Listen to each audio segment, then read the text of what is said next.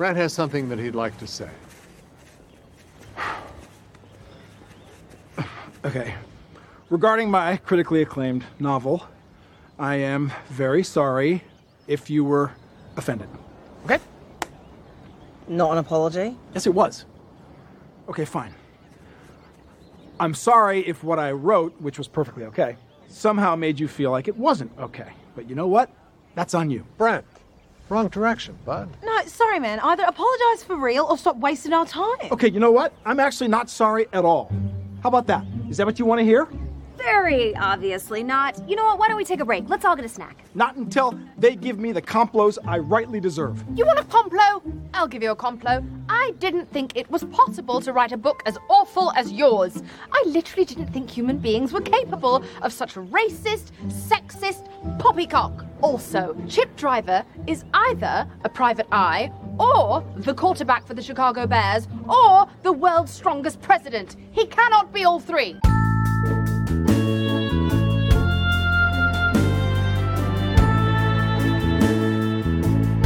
So, Zach, you seem like the type of person that likes to make things about you that aren't necessarily supposed to be. Would that be true, or is that is that? Oh reaching? yeah, completely true.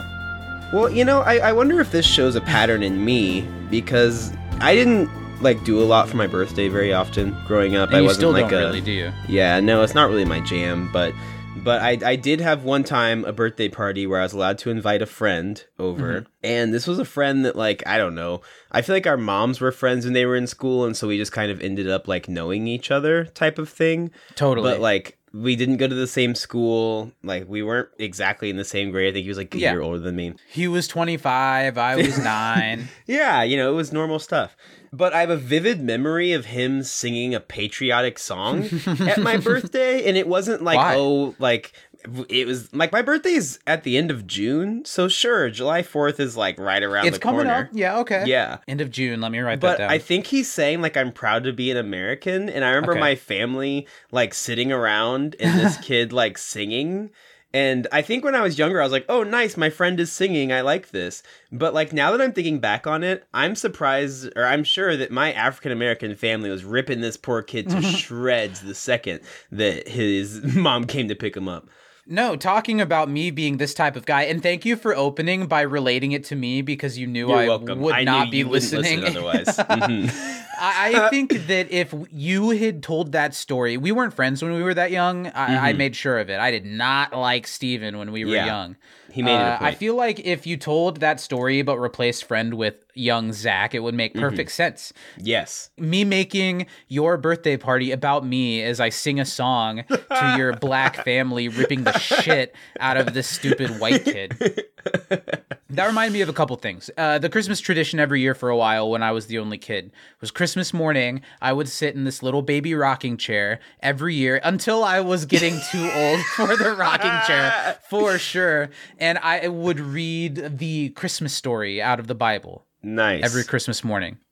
And the only reason I loved it was because everybody listened to me talk for 25 minutes. I would really did I think like, it was grow a, up to a be a bold podcaster. version to to attempt to read it in Aramaic, but I, I do respect it. Well, after a while, as an actor, you know, it gets a little You gotta push tiresome to do the same thing. So I picked Yeah. up the Quran. Yeah, they weren't a fan of that. no, the other thing it reminded me of was the couple of birthday parties I had. Uh, us whites love having birthday parties, Mhm. and white parents love having a party for their kids that is probably more a statement about them more than it has anything to do with the kid. Yeah, a lot of two Pittsburgh birthday parties that come to mind. birthday party. Hi, everybody. Welcome to Into the Time Knife.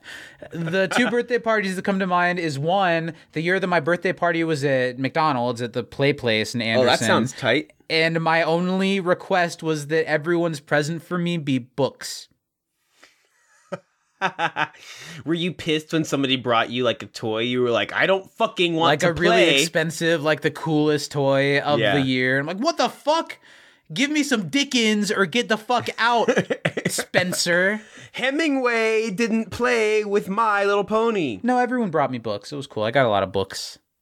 Nice. Did you read them?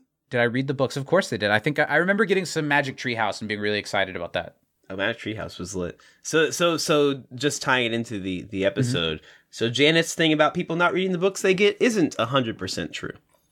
That's true. If you're me, and I don't think I, I speak for the world at large, though. Mm-hmm. At all. The other birthday party was the year that I was really into the live action Kenan Thompson Fat Albert movie. Like, so into it. When that movie came out on DVD, I would go around and brag to people that I could perform the first 10 minutes of it. And then you would proceed to perform the first 10 minutes of it, whether they yes. Responded or And not. looking back the first 10 minutes of it it's like not fat albert cartoon. It's like the human girl character at in like high school. So it's probably lines like yo moesha. And so imagine like six year old or however old i was zach pruitt in a full black scent performing the first 10 minutes of kenan thompson's fat albert movie uh, so one of my birthday parties was that I made everyone go see it in the theater, and That's we were the only people in the theater because the movie had been out for a long time at that point. Yeah. And I and so my friends, we all used the movie theater as like a playground. Basically, there's like a platform, and people were like climbing up on the platform and jumping off of it and shit. Oh we were God. really young, and I remember being so pissed because I wanted them to watch the movie. Like, guys, guys, you're going to miss the I part. He's about to come through the TV. for a reason. Come, Hi, no, everybody, no, look, it's a, it's a little tiny screen, but he's going to come all the way through it. I wish I could go into the TV. Then I would have friends. They would understand. Hi, everybody. Welcome to Into the Time Knife, a good place rewatch. I'm Zach, and I've got legs like Jessica Rabbit from that movie. I'm Steven, and uh, I didn't think it's something clever, but I would like to take this moment to thank Chidi for throwing a real sexy punch. All right, sure. Welcome to the podcast, everyone. I'm Give glad you joined us. Of course, we have to start out the program by shouting out our $10 and up patrons over at patreon.com slash can't disappoint podcast. Those people, of course, are Mary Baker Budisa, Danny M. Lugo, Justin Fortier, Lil S. Haker, and Autumn Marsh. We love these people very, very much. We're very glad that they support us. And Stephen, I think it's like time that we beg, right? Okay, Why don't you yeah. beg for the people a little? Um, Will you do my begging for me, please? put your loving hands out, baby? I'm regretting asking you to do this. That's not what I asked for at all. People, times are hard out here. We would love a few more patrons over at patreon.com slash can't disappoint podcast. Keep this show going, starting at $5 a month. Steven said if we don't get 18 new patrons by the end of the month of February, he's quitting the podcast. He said that. So so get those rates up so we can we can keep Steven around. Begging by Ma- Maneskin? Maneskin? We do all kinds of stuff over at Patreon, like the basement, our in I almost said the basement, our Into the Time Knife rewatch podcast. The Yes, basement, our That 70s show rewatch podcast, where we're rewatching all of that 70s show and having a real fun, loose, basementy uh, stoner circle time talking about that show over there, along with our live pre-show that we do before we record this podcast and this podcast a week early every week. Patreon.com slash can't disappoint podcast. Steven, how was your week? We feel good. Ooh, we feel so good. Ah, my week was good, Zach. I got a haircut. Is that Chance the Rapper? no, that was uh, the thing that they the used to ah, make us sounds like yell something he would do at the end of a sentence. in the Oh. school assemblies. The like Sounds like a pep- Chance the Rapper pep song rally to me. thing. the, the, uh, Chance the Rapper famously led our our school assemblies. Um, he he wasn't in blackface, but he was dressed as a Native American chief. Yes, that's a deep cut. It makes sense if you are us. Yeah. Uh, um, it was good, you know, uh, getting ready to go to San Antonio for a competition in a couple days. So, you know, prepping for that. I'm wearing a do-rag now. The YouTube the YouTube viewers can can see that. Watch some got? things, Zach. Sure. Oh, Binge well, while the- you're in Texas, Yeah. I want you to eat some good barbecue for me. Okay, I will. I'll, I'll give you the review. i I'll let want you, know to get. I want you to get something specific. Actually, I want you to Okay. get some like good, like the thick sliced brisket. Okay. You know what I'm Thick talking about? sliced. Sure. um, brisket, If slice you don't thick. come back next week with a full review and description of some thick, make sure they slice it thick. I'm gonna be in San Antonio though, which is pretty South Texas. That's like so we'll Mexican food. Okay, so That's more tell them to bring you the thickest slice of brisket. But that they somebody, a student who's from San Antonio, did tell me that uh, just a little bit north of San Antonio, there's a place called Salt Lick that had really good barbecue. So I'm going to try that Nice. out. Yeah. If you don't send me a picture of a huge silver tray Yeah. with three slices of brisket, a mm-hmm. small taste of pulled pork or something, the Yeah. saddest looking mac and cheese, 3 mm-hmm. carrots, and mm-hmm. like probably I don't know, maybe some A wilted celery stick. yeah, in a hard soft roll. And tell me I'll that it that. cost eighty five dollars. I'll be so disappointed. And I waited six hours in line for it. Have you ever been to Texas for anything before? No, it's my first time in Nice. Texas. I watched uh, Rick and Morty, Zach. I watched the new season. Okay. There's do you like it? Uh, where do you stand now on the controversy? Do you think it's cool that they ousted Justin Roiland, and do you think it's fine without him? Yeah, it's probably probably good that they they ousted him if he's a bad guy. But didn't wasn't he? I don't know how that all played out. I don't think he is. I In- think he was in trouble? I think the trial was thrown out. Yeah, But I think so I don't too. think anyone that works for that show felt like, great, we got to get this guy back now. I think Yeah. they were like, I'll say like the voices at least were close enough that I didn't notice Okay. any difference. I kind of forgot that he wasn't there anymore until I remembered. So uh, the voices were good. There were some really standout episodes. The finale was really really good. Eh, fun. Very little Jerry though. There's like one really one Jerry episode, characters. and then the rest of the season eh, not a lot of Jerry. Not a lot of Beth either, which is fine because the last season was like all Beth. literally. Yeah, all Beth all the time. Oscars watch continues. Mm-hmm. I've almost seen 50% of the full length films nominated for the Oscars. I've got until March 10th to watch the rest and the short films. I, I won't go through it all, but I watched two of the Best Picture nominees recently, being American Fiction and Anatomy of a Fall. Both I thought were good to really good. American Mm-hmm. Fiction, I wanted to love. It has moments that are really funny, and it also surprised. You know what it's about, right? Have you seen the trailer for American Fiction? I expected it to just be a full out farce. And Yeah. what surprised me is that there's a big like family drama at the core of it. It almost has nothing to do with the book plot. Mm-hmm. And I was refreshed by that because I went in thinking of what type of movie it was going to be and it Yeah. gave me something different. But I also kind of wish it was a little funnier.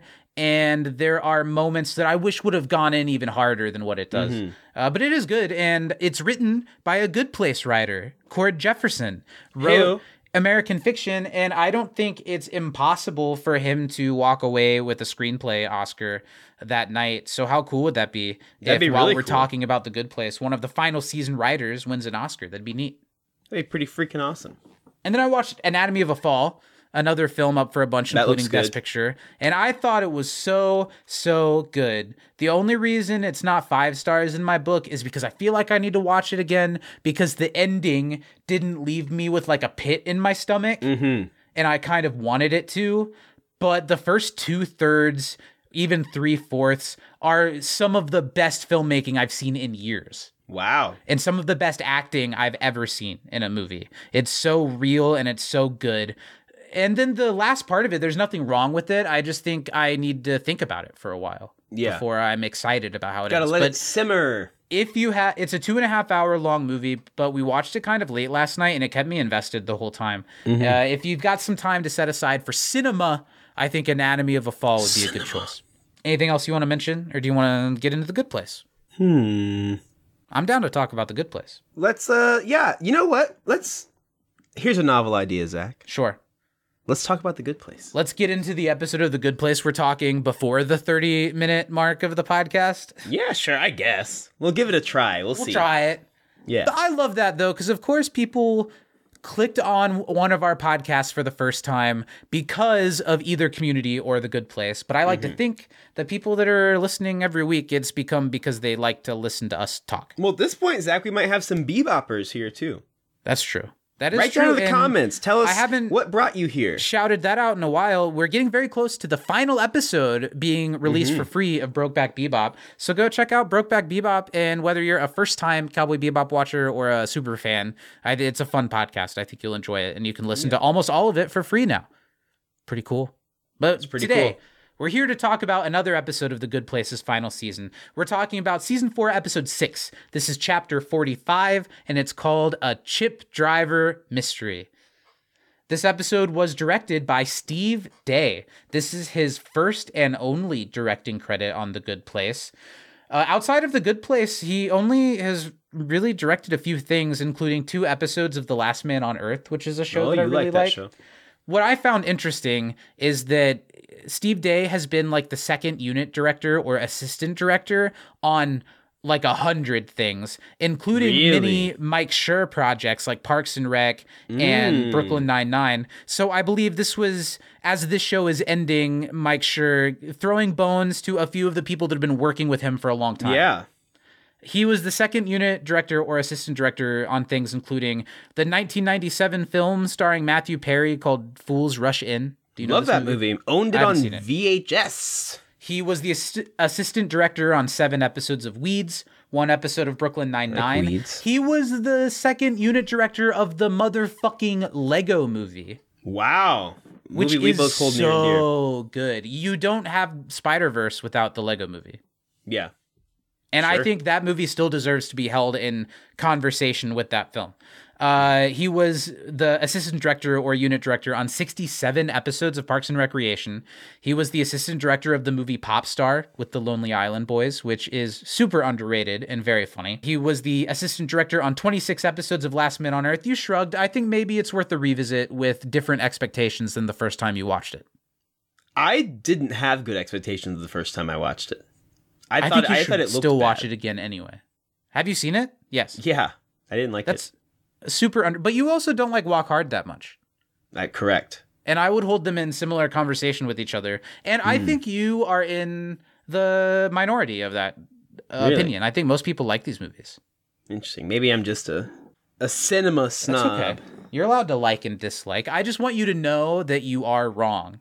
You're allowed to like what you want, but you need to know that you're wrong in this one. Okay. He also was on 26 episodes of Last Man on Earth, three episodes of Veep, and outside I of the like one episode of The Good Place that he directed, this is a good full circle way to end our discussion of Steve Day. He was an assistant director or unit director on 23 episodes of The Good Place. So he's been working on the show So he ton. knows the show, yeah. And it kind of goes to show there is a list of at least 100 people who don't just write or direct a couple episodes of the show that work on every single episode of the show to give it the look. You know what I'm saying? Like the Yeah. props people, the set people, the costume people. And we only give attention to the director and the writer. So Steve Day getting to direct this episode makes me think cool. that we should be shouting out all of the people that work on the production of The Good Place. And I will find a list of the complete credits and read it out at the beginning Mm. of each podcast from now on. We'll just read the entire end credits. What do you think? Well, I feel like when we did community, we would very often shout out the props department and the set dressing team. But the good place does, you know, maybe less of the meta inside jokes, but it does have a lot of good detail going on in the back. Everything from the the chalkboards when she's teaching in class to all the different establishments Yeah. and businesses and extras in the background of the show. There's so much attention to detail that is paid there. And it goes to show the vision with this show that even if they didn't have the whole plot planned out, they certainly had the look from the beginning and they nailed it at the beginning and they kept it through for the Mm-hmm. Entire kept it, series yeah. even in this episode great work this episode was written by lizzie pace who also this is her Lizzie only McGuire? writing. no lizzie pace who only wrote this episode of the good place and actually hasn't written a lot Well, she can't write or read, Zach. So the fact that she wrote an episode of television is very impressive. yeah. Gordo, famously dyslexic. So, what we do over on the basement, because David Trainer directed every episode of that 70s show, is each week we mm-hmm. focus on one of the shows that he worked on. Lizzie mm-hmm. Pace wrote one episode of a specific show, and it's one of her only writing credits. So, we're going to talk about this show. She mm-hmm. wrote one episode of a show that only lasted for one season and 13 episodes from 2014 to 2015. This show is called Bad Judge. Do you remember this? Do you hear about this? Maybe in an SNL skit. I don't It know. stars Kate Walsh as the titular bad judge. I do remember this show, actually. And I might be wrong, maybe it's just in the title, but do you remember that they made a TV show of the movie Bad Teacher that also lasted like one season? yeah. I think this might be in the same universe, but maybe I'm wrong. Bad Teacher is the movie where Justin Timberlake Cameron dry Diaz. humps Cameron Diaz, right? Yes. Yeah. Know it well. Well, Lizzie Pace wrote one episode of Bad Judge. Uh, the the tagline for this show, okay, a hard living, sexually unapologetic woman Wow. plays with the law, and her life on the edge is constantly in balance, as she also happens to be a judge in the criminal court system. That's a bad Wow. sentence. Yes, it is. A, a hard living, sexually unapologetic woman plays with the law, and her life on the edge is constantly in balance, as she also happens to be a judge in the criminal court system. That's a bad sentence. yes, and also there's they're under attack, but not until secret long lost mom shows up. Lizzie Pace wrote one episode of Bad Judge, the series finale, season one, episode 13, fittingly titled Case Closed. And ah. the description for this episode was drama with Michelle's ex husband threatens Rebecca's chances of breaking a courtroom record. This show sounds bad. it sounds pretty bad, right? None of those words had anything to do with each other. And this show, The Good Place, a chip driver mystery, originally aired on October 31st on Halloween. Whoa, This spooky. episode aired on Halloween of 2019. So we're going to talk about October 31st, 2019, the number one movie, the number one album from this date in 2019. Get this. We're not going to talk about the number one movie because Mm-hmm. it's still Maleficent 2. Yeah. We're not going to talk about the number two movie because it's still Joker. We've talked Wow. about that. We're not going to talk about the number three movie. Abominable still there, huh? No, which is the animated Addams Family movie that we talked about yeah. a while back. A while ago. So we're going to talk about the number four movie at the U.S. box office. Detective this Pikachu. is a horror comedy sequel. Anything else? Um, it focuses on a core cast of four characters played by pretty big movie stars. Oh, this is it too. No, comedy. Now, I would Yeah. not call it to a comedy on purpose. if you can't see, Steven's kind of doing the Pennywise dance from the first one. You don't have it. It's um, a, a more comedy than horror. Okay, You might so maybe have we're looking forgotten at this movie got a Ghostbusters second thing. one. No, The the Lady Ghostbusters two. you think they got a second one? No. Um, Finn Wolfhard Ghostbusters 2 is coming out soon, though. yeah. We're talking about Zombieland colon Double Tap. Oh, I saw this. I haven't seen the second one, but I've seen the first one. Did you like the I saw second the second one? one once. I don't remember a goddamn thing about it. Yeah, all the people come back. Who is it? Jesse Eisenberg, Woody um, Harrelson, Emma Woody Stone. Harrelson, Abigail Breslin, and Emma Stone. Right. So since the first one, all of these people got even more famous, and then Yeah. like all four of them, other than maybe Abigail Breslin. Abigail, yeah, and she was they all, but she grew up a lot, and they all come Mm-hmm. back to make the second one, which I didn't see. But the first one's great. Yeah. Well, I don't you don't remember, remember a goddamn this- thing about this movie, but you did see it. Rotten Tomatoes. What do you think the critics think of Zombieland colon Double Tap out of hundred? Forty six. No, it's higher. Okay, that's good. That's good. Then we're looking at a crisp sixty three. No, it's even higher at sixty-eight percent. Oh, I was gonna go sixty nine. I would have been close. That's pretty solid Yeah. for a critic score on a comedy sequel or a horror sequel. 68 is pretty yeah. good. I'll take that. What about the audience? Do you think they're higher or lower on Zombieland? Duh. Mm, maybe a little. Maybe a little lower. Uh, let's go. Are they still in the sixties? Maybe sixty five. You're wrong. It's higher than 68%. Oh, Give it one more guess. No, they're sitting at 88%. Wow, that's great. Maybe I need to watch this again. Yeah. We'll have to do a double feature of Abominable followed by Zombieland Double Tap. Double tap. hmm I like how now that Abominable movie that we had never heard of or thought about before is now something we've mentioned like on every podcast since we talked Yeah. about it. It's we need to watch it. Yeah, I think we should watch Abominable. Letterboxd, the the People's app, Mhm. the the working day armchair critic Yeah. over at Letterboxd. What do you think they think of Zombieland Double Tap? I've translated it to out of 100. Going from 68 critics, 88 audience, where does Letterboxd sit? Seventy nine. It is lower. Take one more step. Seventy one. No, it's lower than both Rotten Tomatoes score at 60%, which is still not bad. 6 That's out of 10 is That's fine. fine. Yeah. Okay.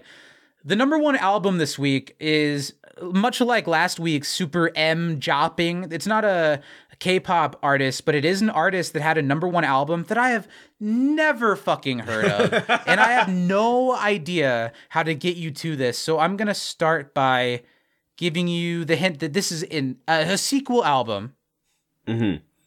and one of the words in this album is an acronym for the thing that everyone was scared of during the writer's strike. Reality TV. No. Okay. And since that didn't give you anything, I'm going to give you a couple of the single names, starting mm-hmm. with the third release to the first release, which would have been the lead single. The first single name I'm going to give you from this rap album, I think. Okay. It's a sequel album. I'm going to give you a single that's called Make No Sense.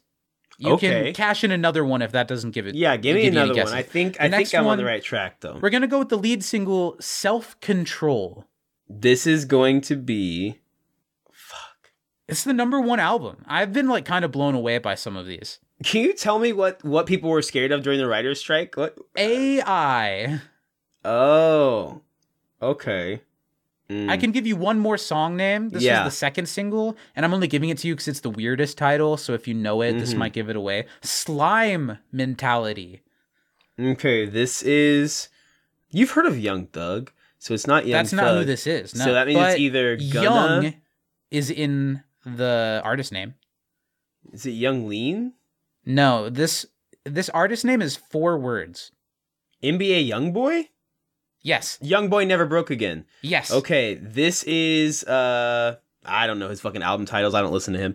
Well, you know it has AI in the title. Do you want to, and it's a sequel album. Do you want to give a guess just based on that information? AI two. Young, Yeah, with- young AI. You're Wait. so close. AI 2 with the word in the middle.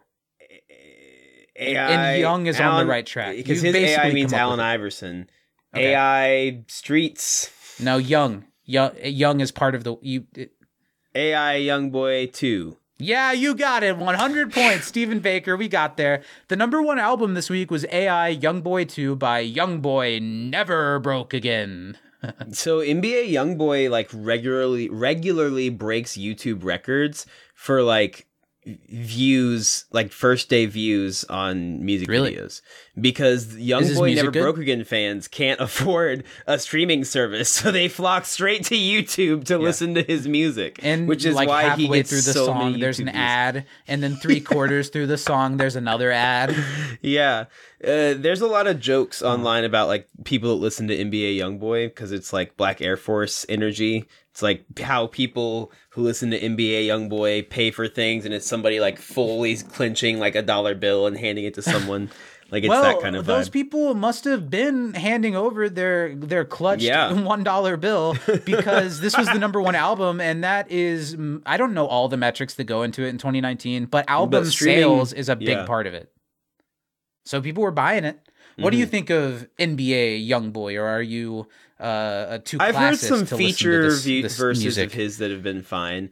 Okay. I don't think his music is for me for where I am in life right now. But I've heard For- some of his features for like a good. younger crowd. You think? I mean, maybe when I was like listening to a lot of hood rat shit, but But now I you, listen to a different kind. you, you said that in a way that is kind of like hmm, looking down on the hood rat shit. Are you against this? um, I listen to more sophisticated drug rap now. Like what? I don't know. That's the Benny like the Butcher. Jesus is king too. or- Jesus, exactly that. You know, like Pusha T, Freddie Gibbs, Griselda, the them boys, where it's still very Griselda, thuggish. one of the ugly stepsisters from Cinderella, is she not? yeah, she got some bars.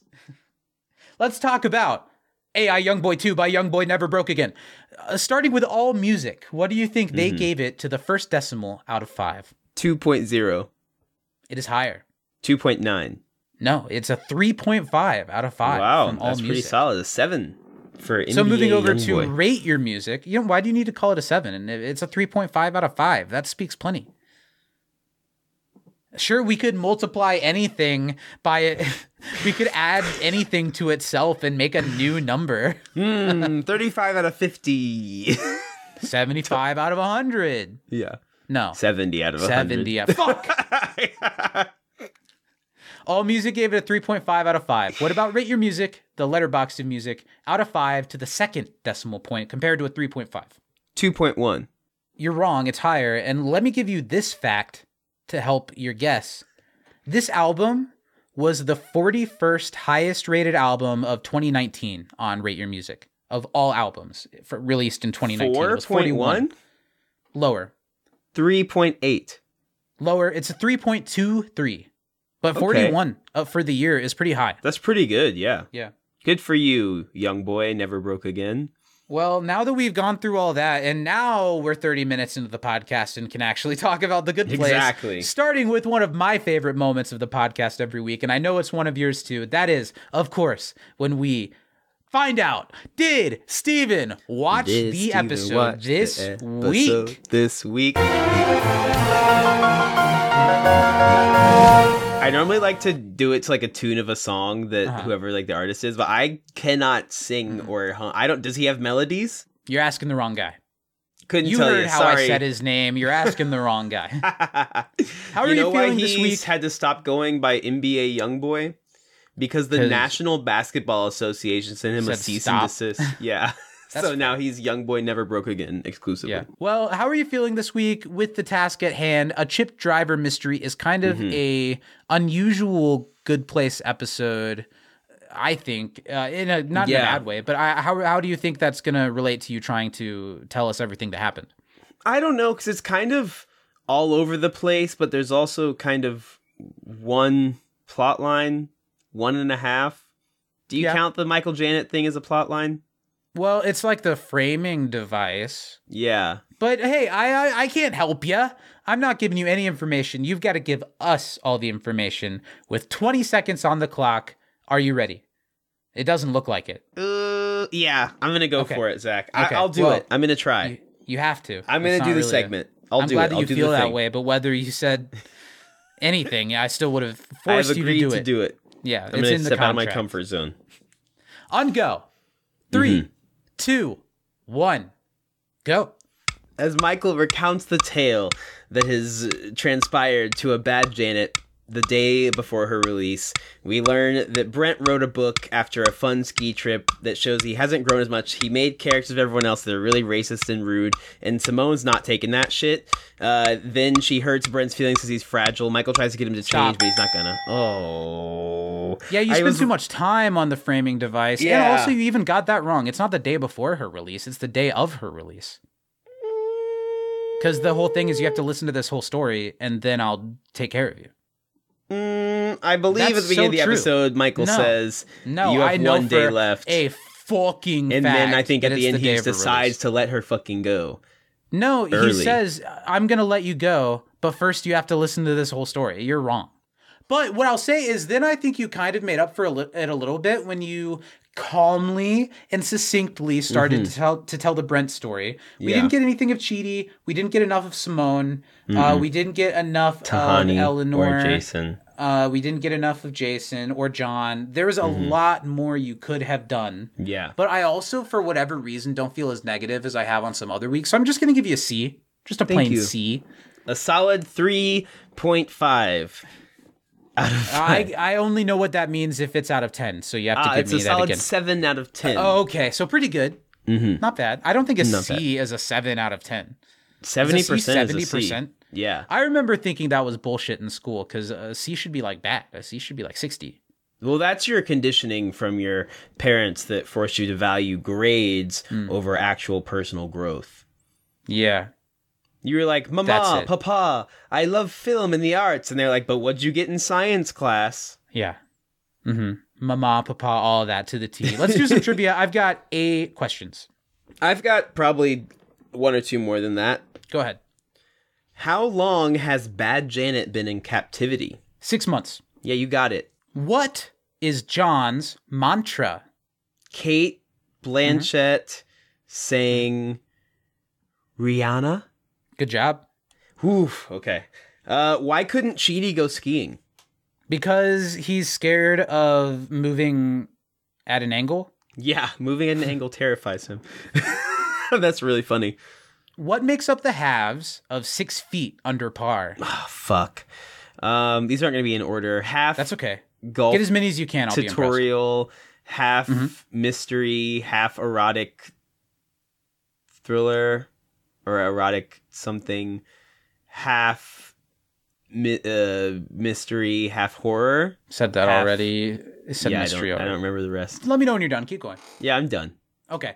I've ha- I've, I'd you like got some of the done. words. You you got some of the words. It's half spy novel, half Uh-huh. murder mystery, half Mm-hmm. submarine adventure, half erotic memoir, half political thriller, half golf tutorial. That's the only one you got fully, Mm-hmm. and half commentary on society, of course.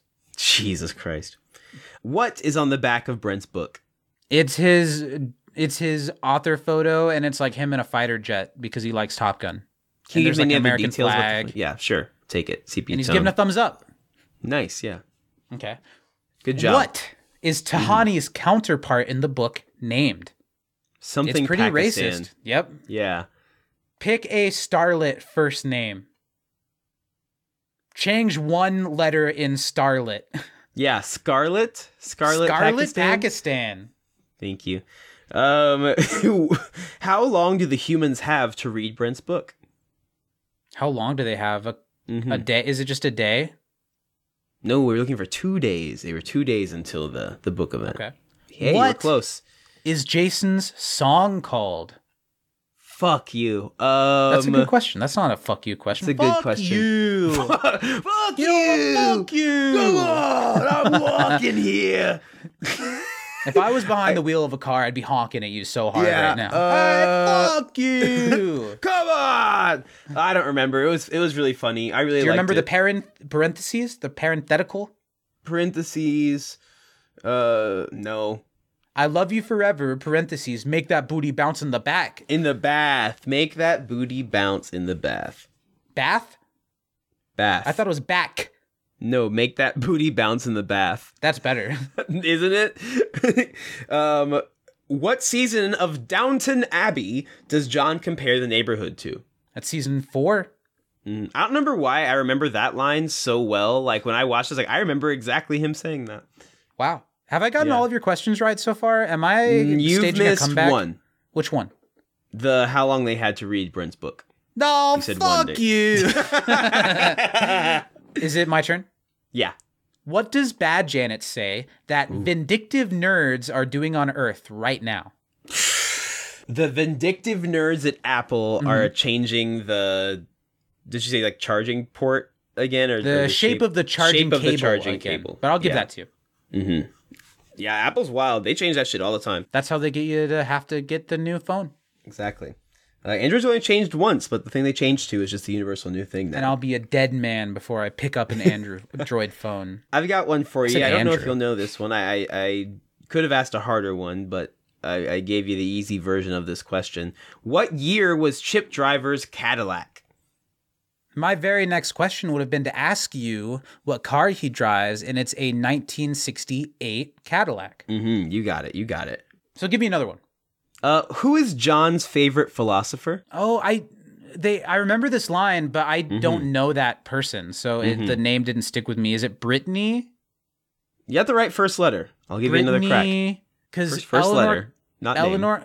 So it's Brittany, uh, Ber- Bartholomew. You got it. I don't know. Uh, Bethenny Frankel. Bethenny Frankel. Okay, Mm-hmm. You know who she is?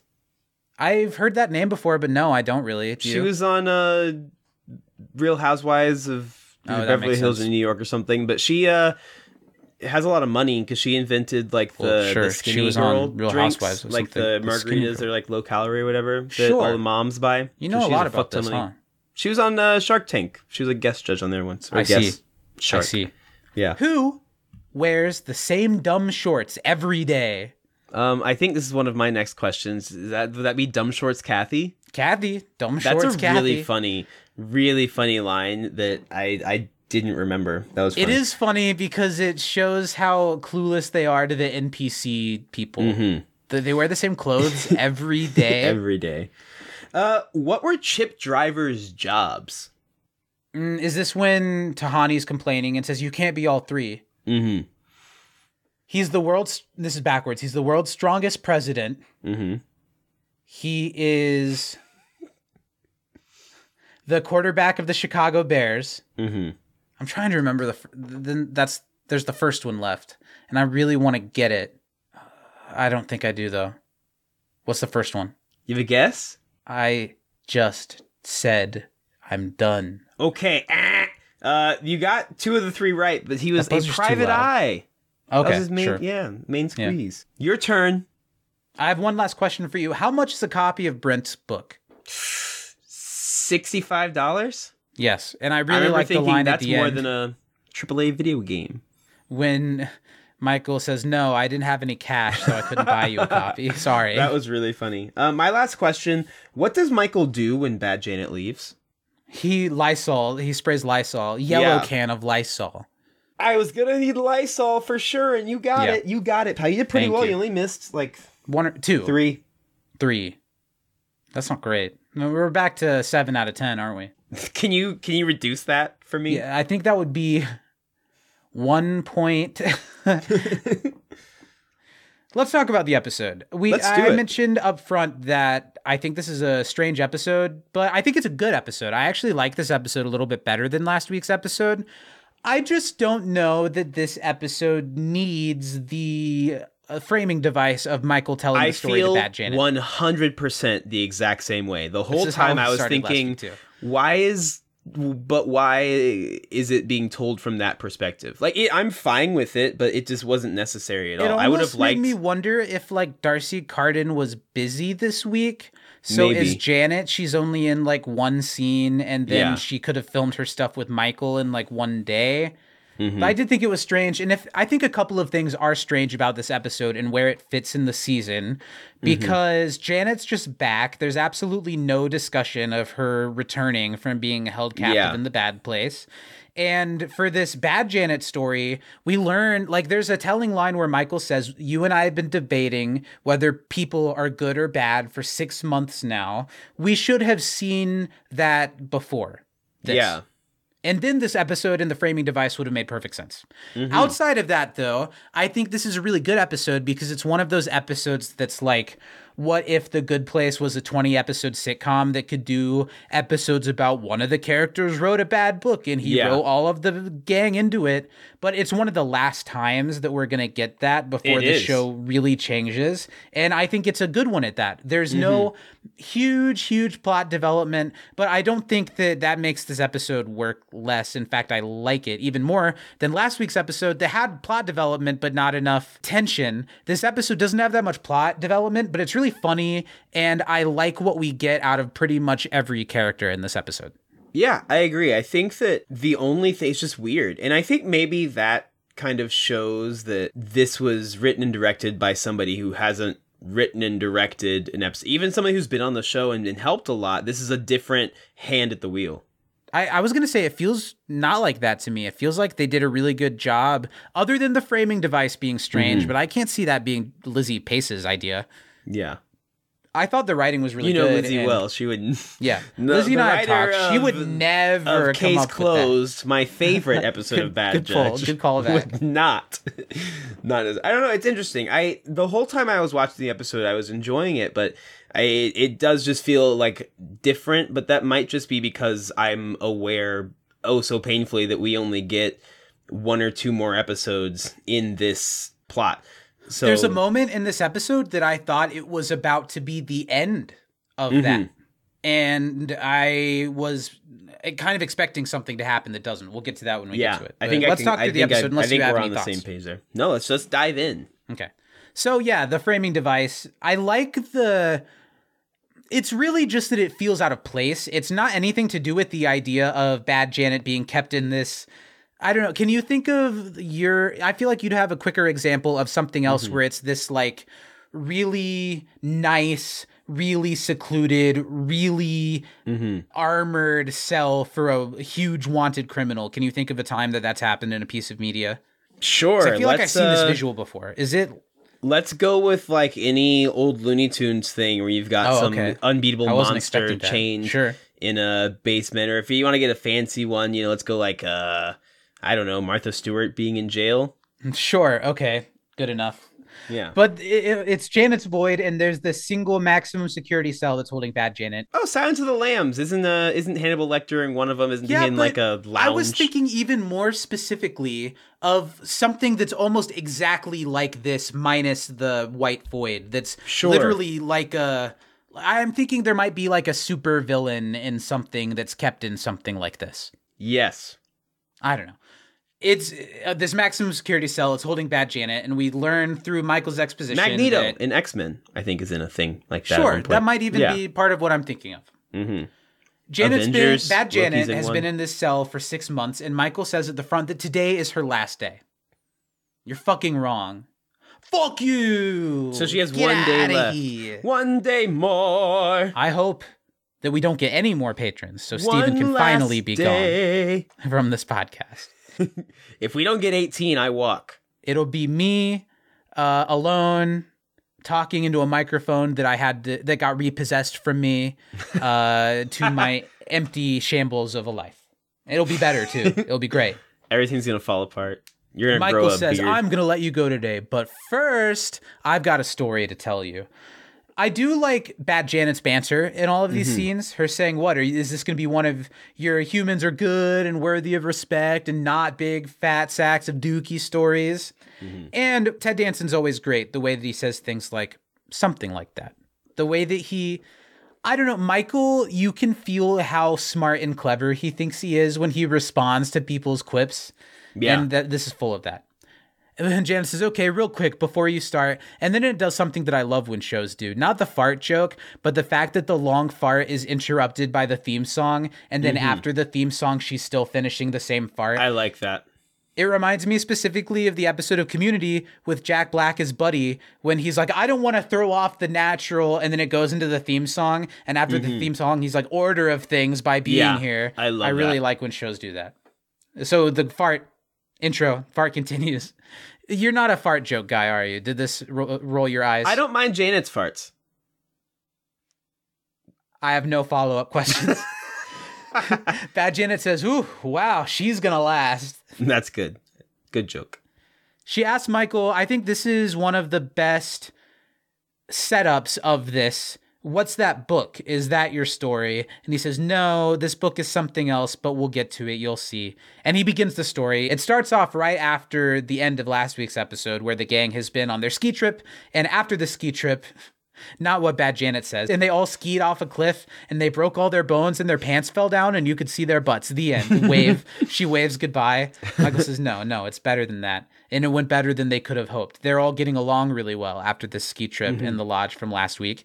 And we get into the main part of things where the gang is coming back. They're all walking as a unit. It's the four humans and Jason. And they're talking about the fun trip they had. Of course, Chidi couldn't go skiing because he's afraid of moving at an angle, but he loved all the reading nooks at the lodge. It's like everywhere you go, lo- another place to read. Nooks. Feels like a word I shouldn't say anymore. Nook. It does sound a bit slurish. Yeah. What were you about to say? You have your finger on your face as if in thought. I, I was thinking about how sweet it is that Eleanor puts a library for Chidi everywhere they go. I think it's That cute. is pretty cute. Or tons of reading nooks, places mm-hmm. to sit. John Yu apparently took them all on a meditation journey. I think John has some really funny asides in this episode. This is the Cate Blanchett one. Yeah. You're not supposed to tell people your mantra. That's like the whole thing is that it's yours and you don't oh, share it really? with people. And John's just straight up like, "What's your mantra?" Mine's Cate Blanchett saying Rihanna. So I thought that was really funny. I feel like people share their mantras quite often. I guess it depends on the type of meditation that you do, Hmm. but I don't think you are supposed to share it. Or at least I've heard contexts where people are like, "I can't tell you my mantra. That's a person. That's mine." You talk a lot. You do get into a lot of mantra talk these days. Yep, talking monts all day long. Monttalk.blogspot.com. Brent congratulates Simone because they played gin rummy together and Mm-hmm. she won. And then she razzes him about, oh yeah, they didn't teach you that at Rutgers. That's a and really they have funny a back one. and forth of, oh, you know, I went to Princeton, right? Ah, she's kidding, but you do know that. Yeah, she know. But That's funny. this episode is totally full of my argument a couple weeks ago that Brent wasn't that funny in 2019 because Brent was the president at the time. Yeah. And now he's just this sad shell of a man you can laugh at. So I was all in really for all of the Brent stuff in this episode. I thought he was really funny. Yeah, now that we're in the like post Mojo Dojo Casa House United Totally. States, You're so right. Like he's such a joke, and it's great. It's really funny. And he was then. I just like I, I it's just the cultural context was different. I think. yeah, like I Even though those like, just people are really still scared. disliking him, that like disliking the character, then being like, "Oh, this guy sucks." It like I don't like, like. a waste of time in the final season of a show that I love with these characters that I love, but now it doesn't feel like a waste of time because I'm Mm-hmm. laughing. exactly. So Eleanor back in the office is telling the team, "Well done, they've done a great job," commenting that Brent has definitely made the most progress. I forget who's. I think Jason says, "Yeah, when Mm-hmm. Simone beat him in cards, he didn't flip the table and storm off. He just stormed off. That's big." I love it. Tahani's wondering, as many have, if he's actually changing or if he's just trying to get into the super heaven concept that they built, which was a nice bit of continuity from a few weeks ago. And Michael says, Well, yeah, you know, but his behavior's changing. That's what's really important. His intention we can work on later. How do you feel about that? Do you think that's. I think I feel like fine. intention is everything. I think Kind of. intention is everything, but kind of like now circumstances were very different because Eleanor thought she didn't belong there. And Hmm. so even though her intentions didn't start as pure and became that, she had opportunities to step up in ways You're that right. Brent necessarily She doesn't. knew that she was at fault for her yes, whole life. Brent Yes. doesn't think that, and so he's like, "Oh well, Yeah. I'm good, but I'll be extra good to make sure I get into this better place." And he doesn't really have an incentive to actually improve as a person. And instead So it's of tougher. really doing a lot of good, it's turned him into this, well, this place sucks, send me to the next Yeah. place mentality. Eleanor does a cute drum roll because it's time to crown a couple of office awards for the week. First, the Humanity Savior of the Week, which is going to be Jason for his work with Chidi. Do you think that's the right call, giving it to Jason for his work with Chidi? Did Jason do something right with call Chidi giving it recently? to Jason. Last week? What happened? Well, it's been six months. Oh, just in general, because Jason and Chidi have been paired together, and Chidi's been keeping Jason's secret. Right. yeah, Sure. well, and, and on the ski trip, Jason was the one that was with them, so That's I think true. he gets Okay. it for that. Even though she said for your work with Chidi, but I I took it as he got it for for accompanying the humans on the ski trip and it going so successfully. and knowing what to do and doing it well. That is good Yeah. for Jason. The award for hottest savior of the week goes to Eleanor Shellstrop. Thank you. I accept. I never win hottest. I don't know what to tell you, man. Maybe do some squats, pop that booty a little bit.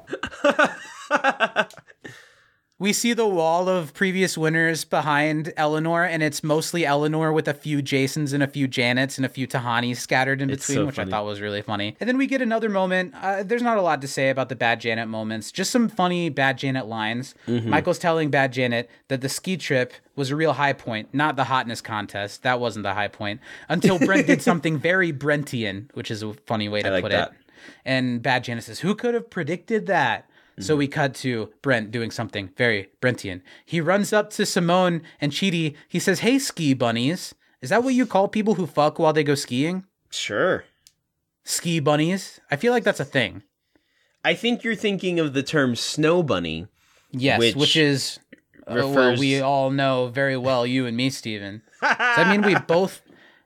I would. I like to keep this show clean, Uh huh. and I want to tell you what I think that is. yeah. And the only way bleep I can do it is to say, no, I'm not going to bleep it. I just want you to know that unlike my typical character, I'm going to say something really dirty. Okay. If you and I were snow bunnies, Mm-hmm. would it mean that at the same time we have had the same cum in our mouth? No, not It's- at all. On separate occasions, we've No. had the same cum in our mouth. No. Whose cum has been in whose mouth, Steven? I. Okay, so there's Eskimo brothers. That's when we both had the same cum in our That's mouth. when we both had the same. Well, that's when Okay. you've been in the same igloo. which means vagina This is or vagina. yeah, i- sure. in today's society. Any kind of giant. any kind of ussy. Yeah, exactly. So snow bunnies means Snow bunny the same thing. is just a I think I was right. normally blonde, uh, normally more on the like s- smaller in size I don't end of the spectrum. I have no idea girl. where you're getting this from. Just Google, go into an incognito browser later, Zach, and, and search snow bunny and see what comes up. Snow bunny. What did, Yeah. Where did you say to look it up? an incognito browser. Turn oh, safe search. I'm looking it up clean. Snow Bunny is a song by Bootsy Collins. There we go. What's it about? That's what we got. What is Snow Bunny slang for? hmm An attractive white woman, a partic- uh, like an attractive female who's not that good at skiing and snowboarding, but is like there doing it. Oh, haven't heard that definition. I like the cum one better. Hey, ski bunnies. He tells Simone and Chidi, You guys are my nerdiest friends, so I think you would enjoy my new book. Six Feet Under Par, a Chip Driver mystery. That's when we get the really, really great line. Brent is very funny in this episode, going through all the halves of his book and what it is. And Simone says it's three and a half books in one. And Brent, without losing a step, goes, At least, and then keeps talking. he wants the two of them to read it in two days and introduce him complimentary at a book reading that's happening. I love everything about this. Why does he need to, mm-hmm. write, to write a book in the afterlife and like sell it? Why does he need to have a book reading? Well, it's just So everything funny. about it is so Brent and it's so funny. And it's very much in line with him like still complaining about what's wrong with this country. Yeah. Even though they're in the good place. What's not- the point of country- There's no yeah. money, someone says at one point. Mm-hmm. I I think that one of the best things this episode does is the the Brent arc from boastful, cocky asshole to absolute child throwing a tantrum. And I think Yeah. that this is a great start of that where he's like, "Yeah, just say really nice things about me. Read the book. You're nerds. You like reading. It's great." And then the second any criticism is brought Mm-hmm. his way, he is he's a little child. He's a real ski Yeah. bunny. he's yeah. So Simone goes to Tahani and says that they should get wine drunk and tear the book apart. But uh, Tahani knows that that's not the right thing to do. She doesn't want to make fun. She points out that Brent's been nicer. And even at the ski lodge, he made s'mores for them. He did claim to invent s'mores, but he was making them for other people. And Simone, I think, has some really great stuff in this episode. Mm-hmm. Here, Simone says to Tahani, Well, before you defend him, maybe you should look at the book and read a little bit of Yeah. it and see the love interest in the book that seems very much like you. So before we get this information, Tahani looks at it and just horrified immediately. Then we cut to the office where members of the gang are reading the book and reading passages about Scarlet Pakistan, the character Which was your that's drag clearly name, based on right, Zach? Tahani. Yes. Yeah. they did not like that one. I don't know if it was the pre-filmed uh, tape video camera in a cave video that I that I put before it, but I got ran out of that Ruby Tuesday fast.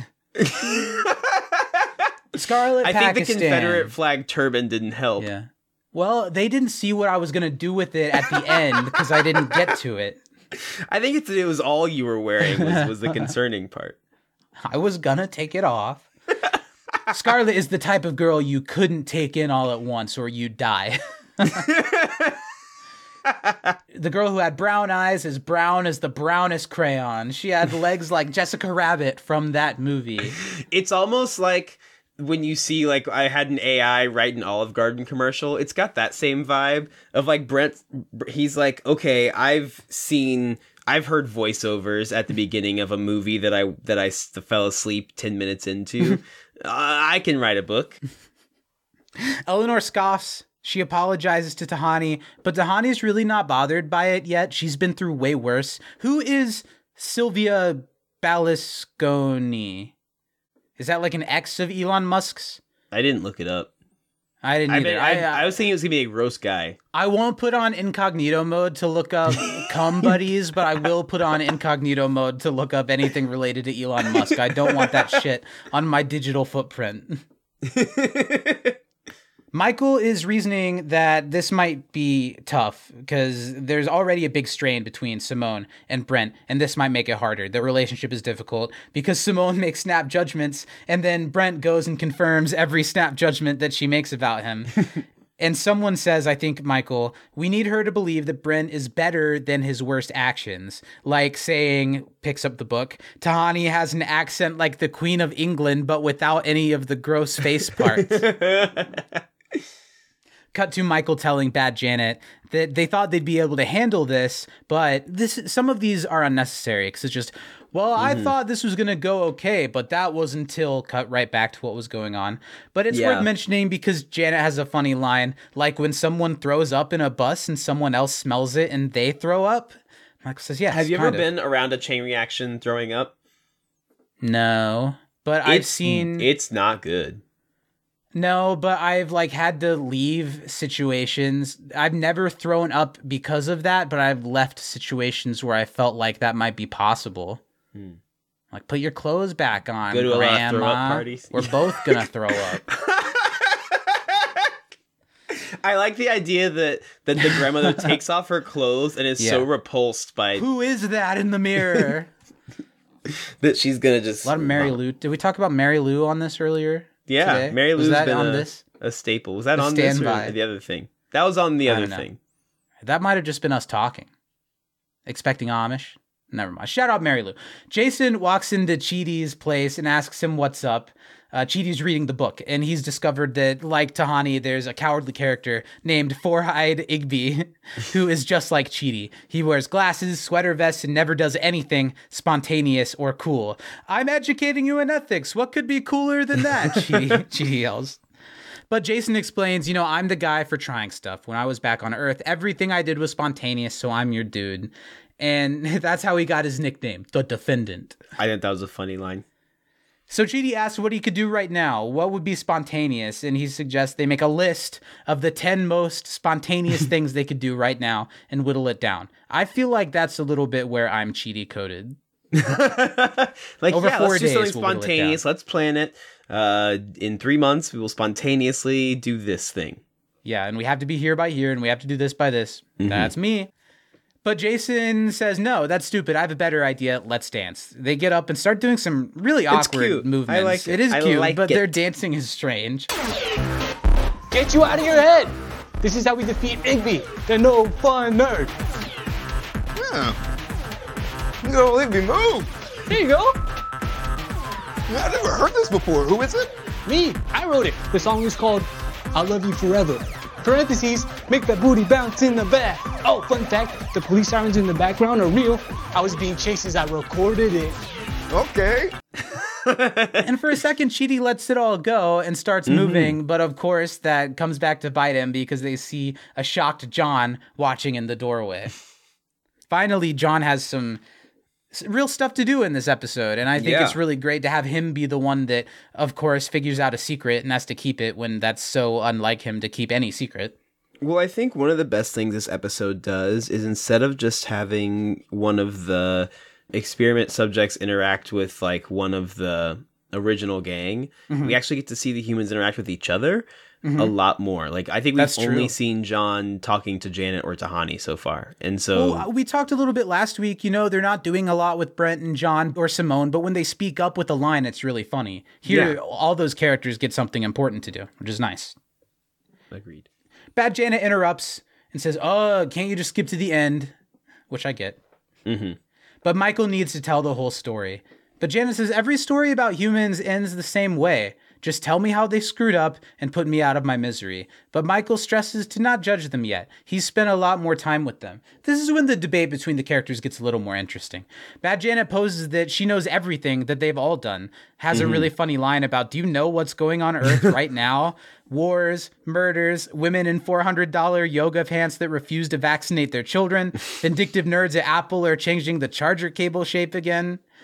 And then a joke that with a lot of buildup that I don't think pays off. How she goes, and much like the song "Hated by Everybody" that's used in every so- every movie, I think they could have picked a better song than "Bad to the Bone." I think so as well.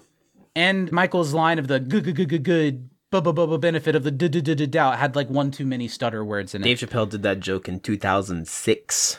Stephen, big Kanye defender, big Dave Chappelle defender.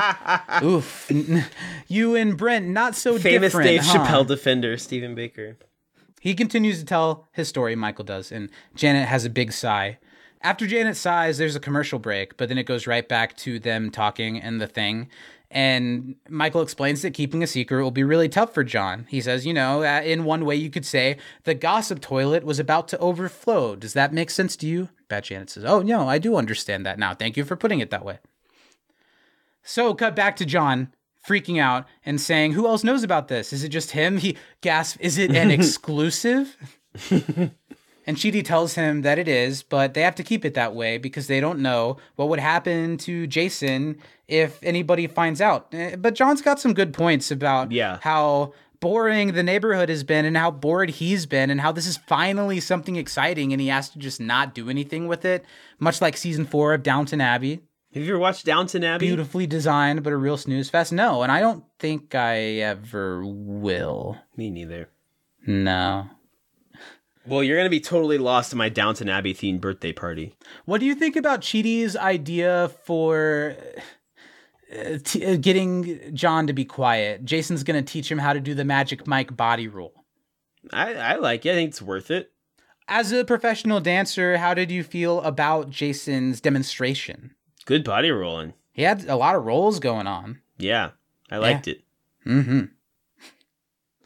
Tahani and Simone now are with each other, and Tahani has gotten into kind of making fun of Brent just a little bit. They're sharing passages from Brent's book. They're reading through it and learning that he solves the murder that the story is based around on page 10. The killer was Luis, the valet, and it's so Chip can make it to golf o'clock on his Rolex, which is real, by the way and they're like what was what would the rest of the book be about? But i think if i was reading that book i'd be like nice. This book is going to be awful and Yeah, fun. What I would love happens to the, re- the rest of the 300 pages eleanor walks up to say hello and simone tells her what they're doing that they're reading this literature. And eleanor stands up for brent a little bit and says that even though you know brent made some bad choices they should forgive him. And this is one of simone's strongest moments in a while. Mm-hmm. Ever since the whole i think everything's fake bit that they've had her for her line here is so great. When she shoots that down with a hard no. Yeah. Sorry, but no,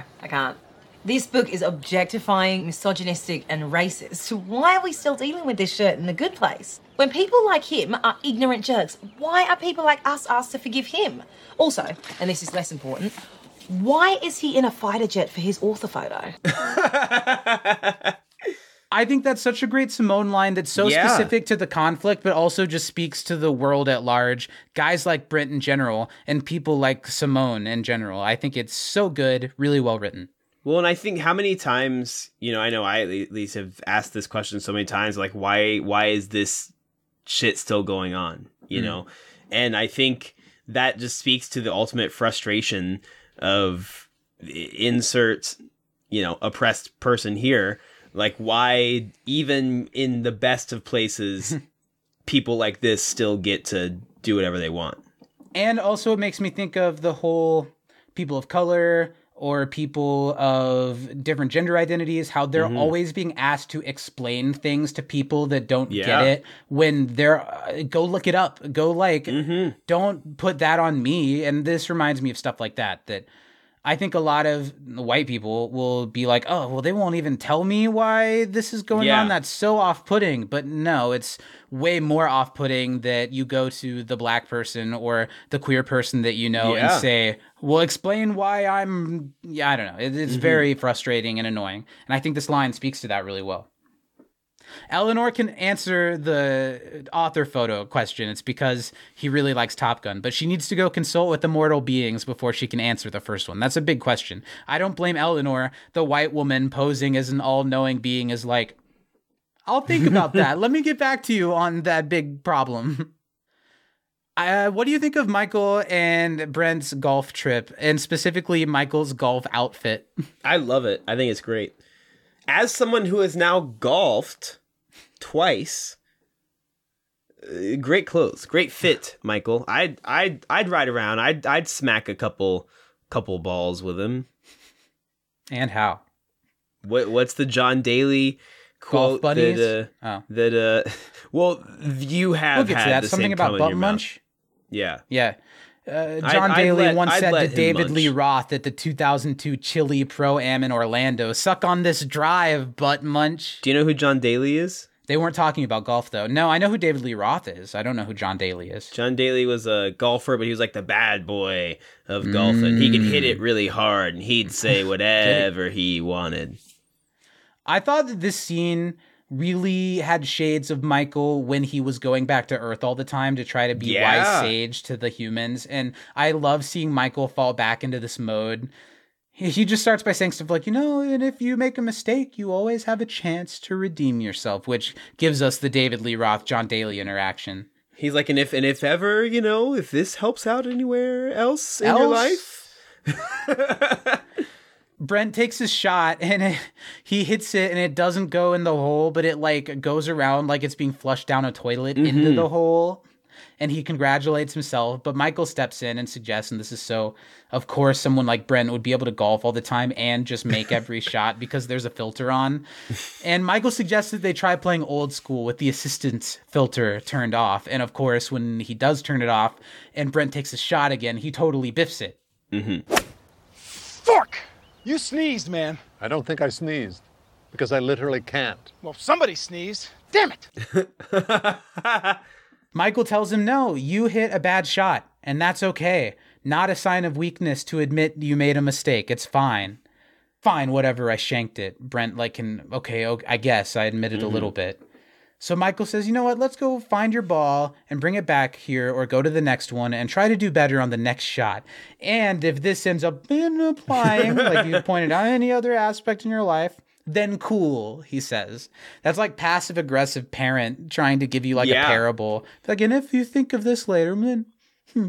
Michael tells Bad Janet that he thought that this was really going to help. I think he says it'll stop the bleeding with Brent. And Bad Janet calls Michael out on that for thinking Yeah. that that was just going to fix everything. And Michael says, What can I say? I'm an optimist. Bad Janet's like, you thought one like soft mo- soft mention of a metaphor was gonna do it.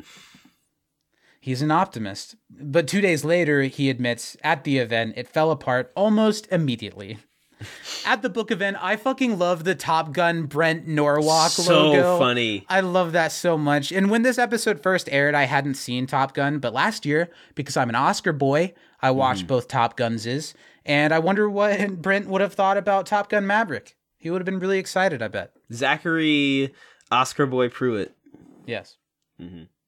That's what they call me. That's everyone calls him that. Well, that's one of the things that some people have called me. They call me a lot else. Chidi thanks John at the event for not telling anyone about Jason. And John says, Well, yeah, you know, thanks to Tahani, I know that gossip is bad. But on the other hand, I've got this tea and I just got to spill it. How are you with that, with keeping secrets these days? Um, Do you have people that you're like, I've just got to unload? Well, I tell Of Danny pretty do. much everything, Right. but I can keep secrets from everyone else. I wonder if we've ever said anything on here that we shouldn't have. Do you think Yes, that's possible? sure. Do you think That maybe we've ever said something we shouldn't, I'm sure. ever? I want there to be a Zach and Stephen out of context Twitter so bad that I've thought That'd about just starting it myself. Yeah. Because there are some I for they're like just it, one sentence. I there was one in the I mean- last one where I was like talking about being fucked from behind by something. I don't know. Yeah. I mean, pin tweet me saying that I hope the queen burns in hell. That was that was a fun day. But that has all the context you need. You Yeah, stand by that. That I stand by that. Chidi reminds John what Kant once said it is your duty to keep your friends' secrets. And I think there's truth to that. But John says, My favorite philosopher, Bethenny Frankel, would say, I have a duty to mention it all. And if you can't handle the truth, you can't handle me. Which also has some truth to it. Yeah. Chidi stresses, you know, the truth. I think maybe you should go Kant and not Frankel, Chidi mm-hmm. says. But John has to have something to gossip about, like how he learned who wears the same dumb shorts every day. And Chidi says, Who? And John says, Dumb shorts, Kathy. also, elsewhere at the event, Eleanor runs up to Simone with ideas to her question. She says, Sorry it took me so long. Those ancient scrolls were very hard to roll back up. So Eleanor thinks Simone should tell Brent, but Uh-huh. not what Simone wants to tell Brent. She thinks she should tell not that it what El- sucks very hard. yes. She thinks Simone should stand up and tell Brent to be a little more subtle. Cut to the girls walking up and Brent saying, Here they are, Charlie's Angels, as they show I up remember their who post. goes ooh. I think is it Michael that goes ooh when he says that. These scenes, it's the scene and another scene a little later where they're all talking and stuff finally starts being let out. These are where the episode really shines. Mm-hmm. He asked them, So, what did you think of the book? And Tahani says, Very interesting word choices. I've never seen the word pants tent used so many times. Well, I just thought that's what the Surgeon General would say in that moment. what else? More complos. And Simone says the like what we get when uh, people are like, "I listened to your podcast," and I'm like, "Oh yeah, cool. What did you think?" Just that you do it is so great that you just do that. Simone says, just writing a book is an amazing accomplishment. And that goes over Brent's head. He says, You uh-huh. bet your butt it is. The story is incredible too. Chip solves the mystery on page 10. Greatest detective ever. He tells the girls to hop on up there, and I say the girls, but Chidi is also part of it. He tells the girls to hop up there Yeah, and speak Chidi's from the, the heart girls. About how it's their favorite book ever. But Simone can't take this. Eleanor tries to stop her, but she steps forward to complain about this character that's so clearly based on Tahani and is very unflattering. Brent says, Not flattering. I said she's got huge ones. Ultimate complo. And Michael tries to step in as wise sage. Now remember, maybe something from earlier about making bad mistakes and taking another shot. But Brent is shocked that others are like, You agree with her on this one? I didn't know I was going to get called out by the PC police. That was the line that stung the most here because that's what these people would say. Not a, it's not a joke. That's just Exactly. truth. You know, I was going to give you 10% off the cover price, but now you're going to have to pay the full 65 bucks like everybody else. There's no money here. Book event is canceled because of these mean women. And he goes off. I thought that was really funny. Yeah, I did too. Back in the office, Tahani thinks that she can maybe get Simone to handle this the British way. I didn't write down the whole line, but it definitely ends with getting over it slowly across 50 years. Standing in a drizzle for 50 years while it melts away your sadness. yes. Eleanor says F that, though, and that Brent is the problem. He needs to change, and they need to stop walking on eggshells around him. She says something like, We need to throw the egg directly in his face. Mm-hmm. And Michael finally agrees. Their time for the experiment is halfway over, and Brent needs to improve. So Michael asks our Janet, the good Janet, where he is now, and she says, Take a guess. Cut back to the golf scene. Michael says, What's up, buddy? Grippin' and rippin'? But it it seems like, according to Brent, that the big dog don't want to hunt today. what does that mean? Uh, it means his driver is not hitting straight and true, Zach. He's shanking left and right due to his lack of talent. Vis-a-vis, the big That's dog affecting the don't big dog. want to hunt. He's today. very Oh, upset yeah. because Simone was very mean to him and maybe a little racist. Michael says to take it easy. Art is subjective. Everyone has different takes. But more importantly, and this is something that, oh man, one of, I hope, a lesson that I've learned better, but was a big 2020 uh, white people guilt awakening moment for me. That was hopefully when someone says you've hurt people and you need to take responsibility, hopefully we as a people, even if we feel like that's wrong, can hear that and think, well, why did I make someone feel that way and how can mm-hmm. I help? Even if I don't totally understand, instead of going right to being what Brent is, which is mm-hmm. very defensive. He can't take it. Yeah. So he tells Brent to come back, apologize, and take the first right step towards healing the neighborhood. Brent agrees. He says, yeah, I'll do exactly what my dad did when he took on all those class action lawsuits. Cut to a cute little scene with Chidi and Simone, and I like when we see them unpacking their day with each other. Yeah. Chidi's talking about getting through to Brent, and Simone still doesn't know why. Why are you trying to get through to Brent? Why are you trying to help him? Chidi says, He did call me a four eyed coward who probably dry humps books, but why not be the bigger person?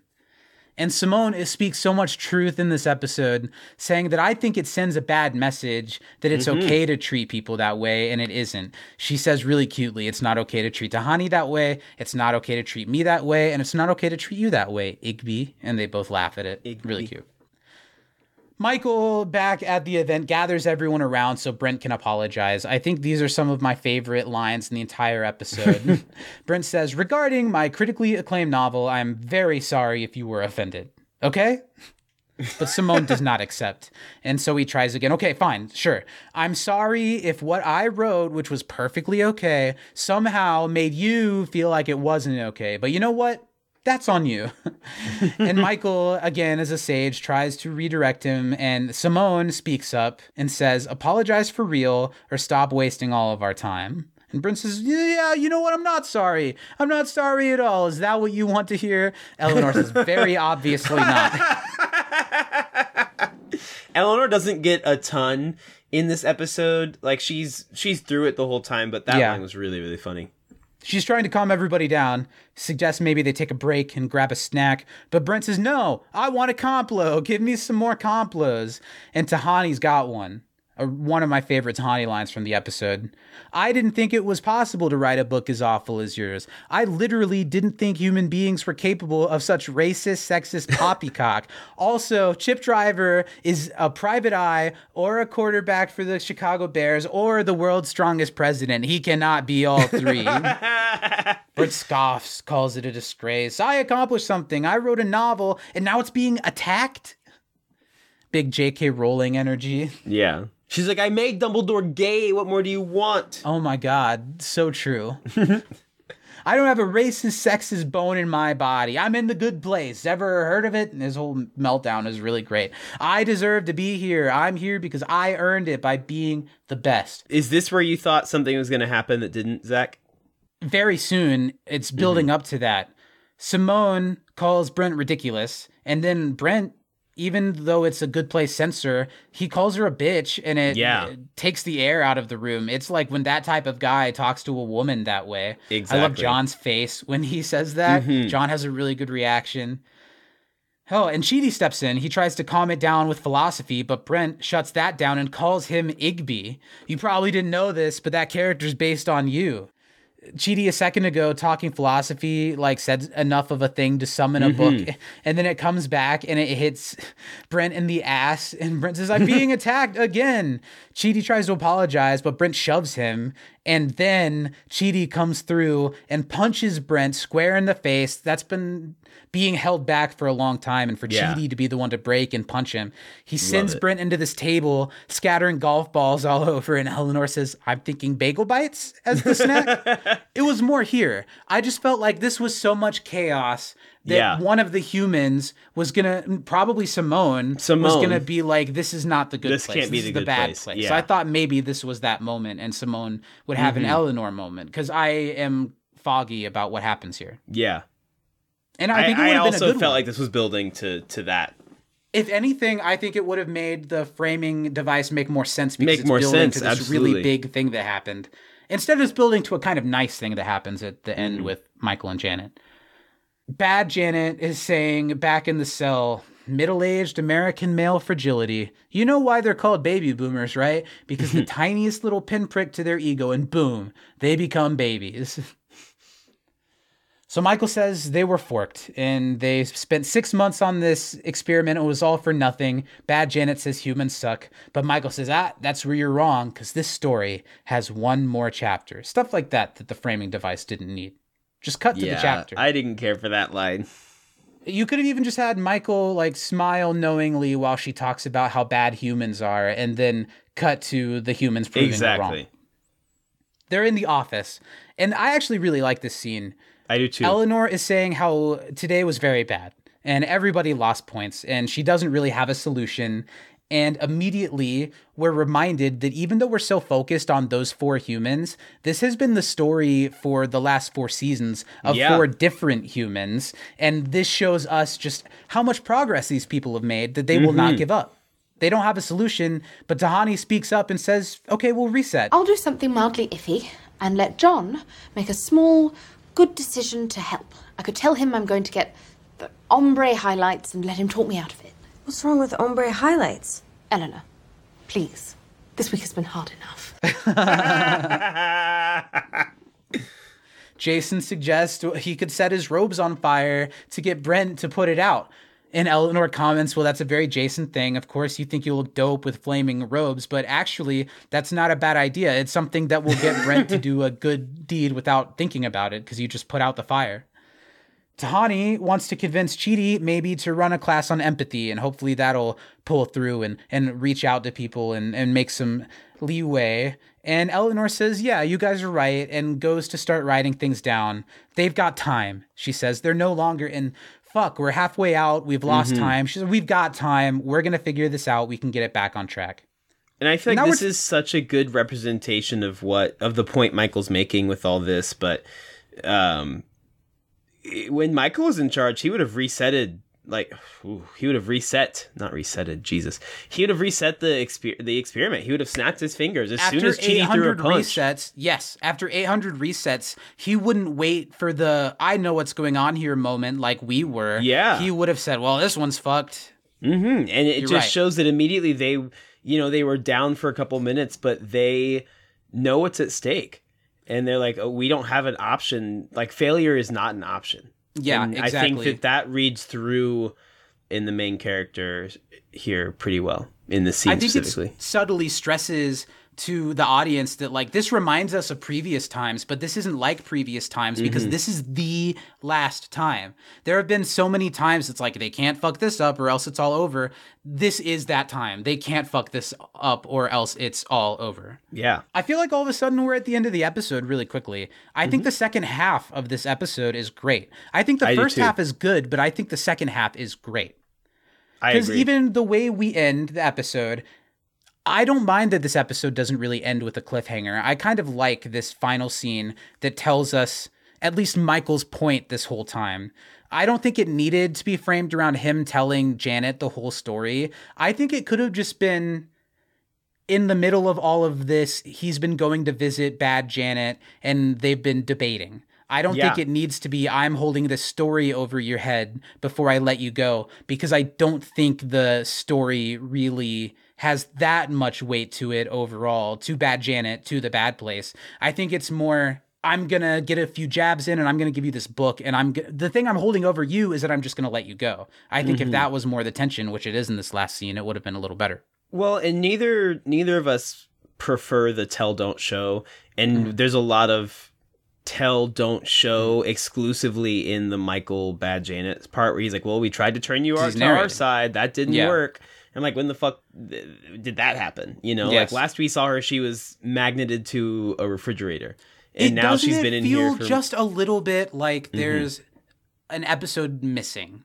Or Not if we had just ended way, the but- last episode with Janet coming and then putting bad Janet in her void, and Michael being, well, maybe we can get her to help us or something But like just that. the fact it miffs me a little that there's no mention of what's going on with our Janet because of what she just went through, or Mhm. Jason talking about what he's just gone It's through. It's been six months. We don't know what any.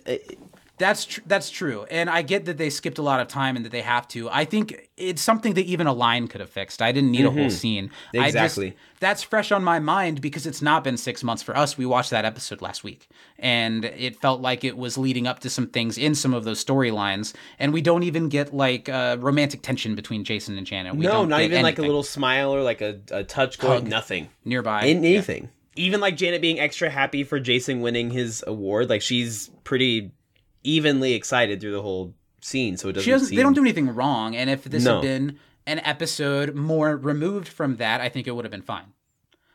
This final scene, Michael tells Bad Janet that this, what just happened with the humans, was an hour ago, and it convinced him that things were going to turn around. So he went right to Bad Janet to tell the story. He says that he and Bad Janet, like you said, we've never heard this before, that they've been debating whether people are good or bad for six months. But it's because we didn't see those six months. But I would Mhm. have liked if we had gotten something to show us that. The idea that Michael is going to talk to Bad Janet more for himself than for her because he likes having these debates with her and stuff like that, I think they could have Mhm. done just a little bit more.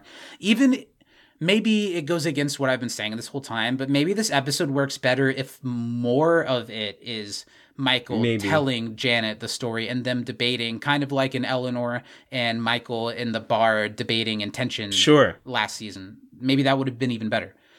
They've been debating this for six months, but Michael realized that watching the humans dust themselves off made him realize that what really matters, and this is a great Michael line, is that those humans are trying to be better today than they were yesterday. That's where his hope comes from for the new humans. He shuts down the cell. I think it's a cool visual and sends Bad Janet home. Mm-hmm. I tried to win you over to our side. It hasn't worked. So keeping you as a prisoner just seems cruel. Letting you go home is how I've decided to be a little better today than I was yesterday. He gives her her phone back, which I think is funny. She goes right to mm-hmm. scrolling through her phone. Very Jeff Winger. Gives her the book, which was mentioned earlier. Not Brent's book, she asks. I didn't have any cash on me. I can get you a copy. it's a manifesto of everything that's happened with the humans from day one.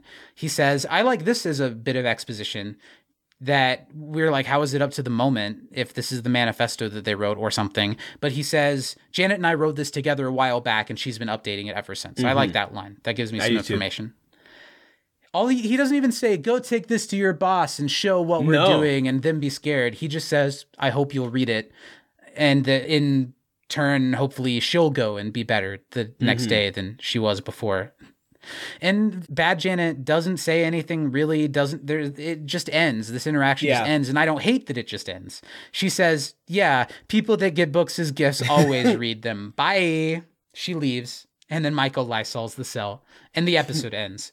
What do you think about how they choose to end this episode? They don't I end like it the ending. with the big boy guys, I figured it out, we're in the bad place. They end it with a moral quandary.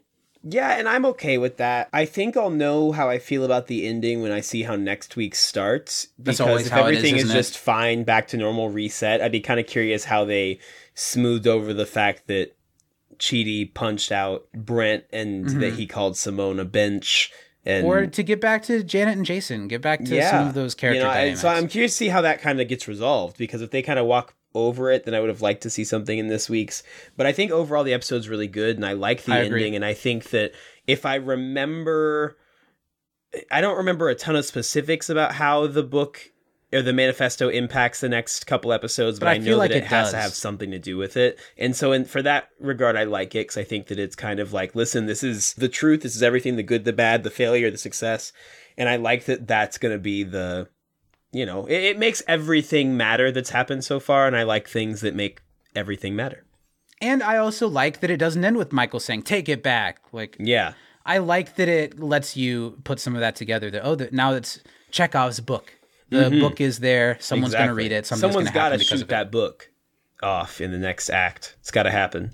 Well, I feel like we learned a lot today going through this episode. We learned about yeah. snow a lot of bunnies. vocabulary. Yeah, we learned a lot today, and I think it was a good episode. After last week's episode, I was a little bit nervous that season four was going to have a smaller version of the season three dip. Mm-hmm. And it doesn't. I don't think. Nope. I think this episode shows me that I shouldn't be. That it's good. I think maybe when this first aired, I would have included this as a slight dip. I don't anymore. I think this is a good episode. I agree. Well, before we do our last segments and get out of here, I just want to mention that next week we'll be back to talk about season four, episode seven. We're getting that's the halfway point of the final season is season Yeah. seven, with help as other people. I don't remember based off the episode, other than maybe this is the one. I think it mm. Exciting. I'm excited for that. Yeah. Then for real, and then I think the seven episodes after that are just going to be amazing. I don't know I'm if I'm very emotionally excited. ready. Before we end this episode, let's do our good place, bad place. Starting with the bad place, which Which I think is like har- it's a no brainer. No, You think uh, so? You It's go Brent. first. Mm-hmm. I'll give it to Brent because I don't see what anybody else does that's bad, and he doesn't learn any important lessons. Yeah, I agree. I I want to give an honorable mention, and this is just because of a little thing. I almost considered Tahani this week because Because she gives in and starts talking shit. exactly that's my only hmm. thing. Simone doesn't know the weight of what bad behavior can have. Tahani, Tahani does, all too well, and I didn't love that, but I think Tahani has a strong enough rest of the episode, and her being the one to first get the idea of at the end of like, okay, I'm going to Yes. do this so that John does something good. I'm going to get things going the right direction. She understands that. And John even saying in the episode, you know, Tahani kind of showed me that I was using gossip in this way and that I shouldn't really be doing it, but I got to spill the tea. But like, I, I think Tahani that, that has big her points. impact in a positive way now. And I honestly, I didn't want to pick Brent at first because his Too easy. he doesn't do anything unsurprising until he calls Simone a bench. And that's what takes it over. So I think he does get the bad place for me this week. I had But even originally the been leaning of to his Hani. book is bad. It's bad, but it's expected. I like that you bring up the Tahani point. That is a good point, Mhm. but I don't think it can go to anyone but Brent in this episode. I think I know who you picked for your good place, but I'm curious to hear if I if my guess was right. I don't think I know who I picked for the good place. Oh, really? Do you want me to tell you who I think you're gonna pick? No, because I want to pick. Give me a respite to decide. I don't want you to inform my choice because I want to see if it lines up with what you think. Okay. Mhm. I think the good place this week should go to oh Simone Yeah, because That's who I she think you're gonna is pick. Speaking not only to the truth in the good place, but just to the truth in the universe and telling Mhm. the characters and the audience things that they need to hear. yeah.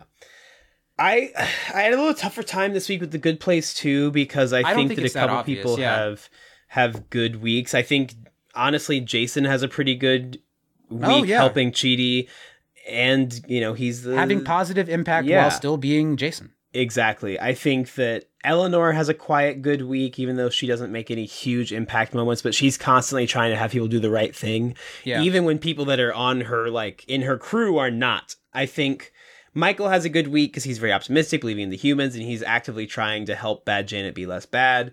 I think Simone does have a good week, even though she's a little bit gossipy, mean girly, Mm-hmm. But with good reason. Like I would also be shit ripping this book to shreds and like shit Yes. talking it like crazy. Oh but it's God. still she was planning to do that the second that it was like she hadn't opened it yet, but just knowing that it was him.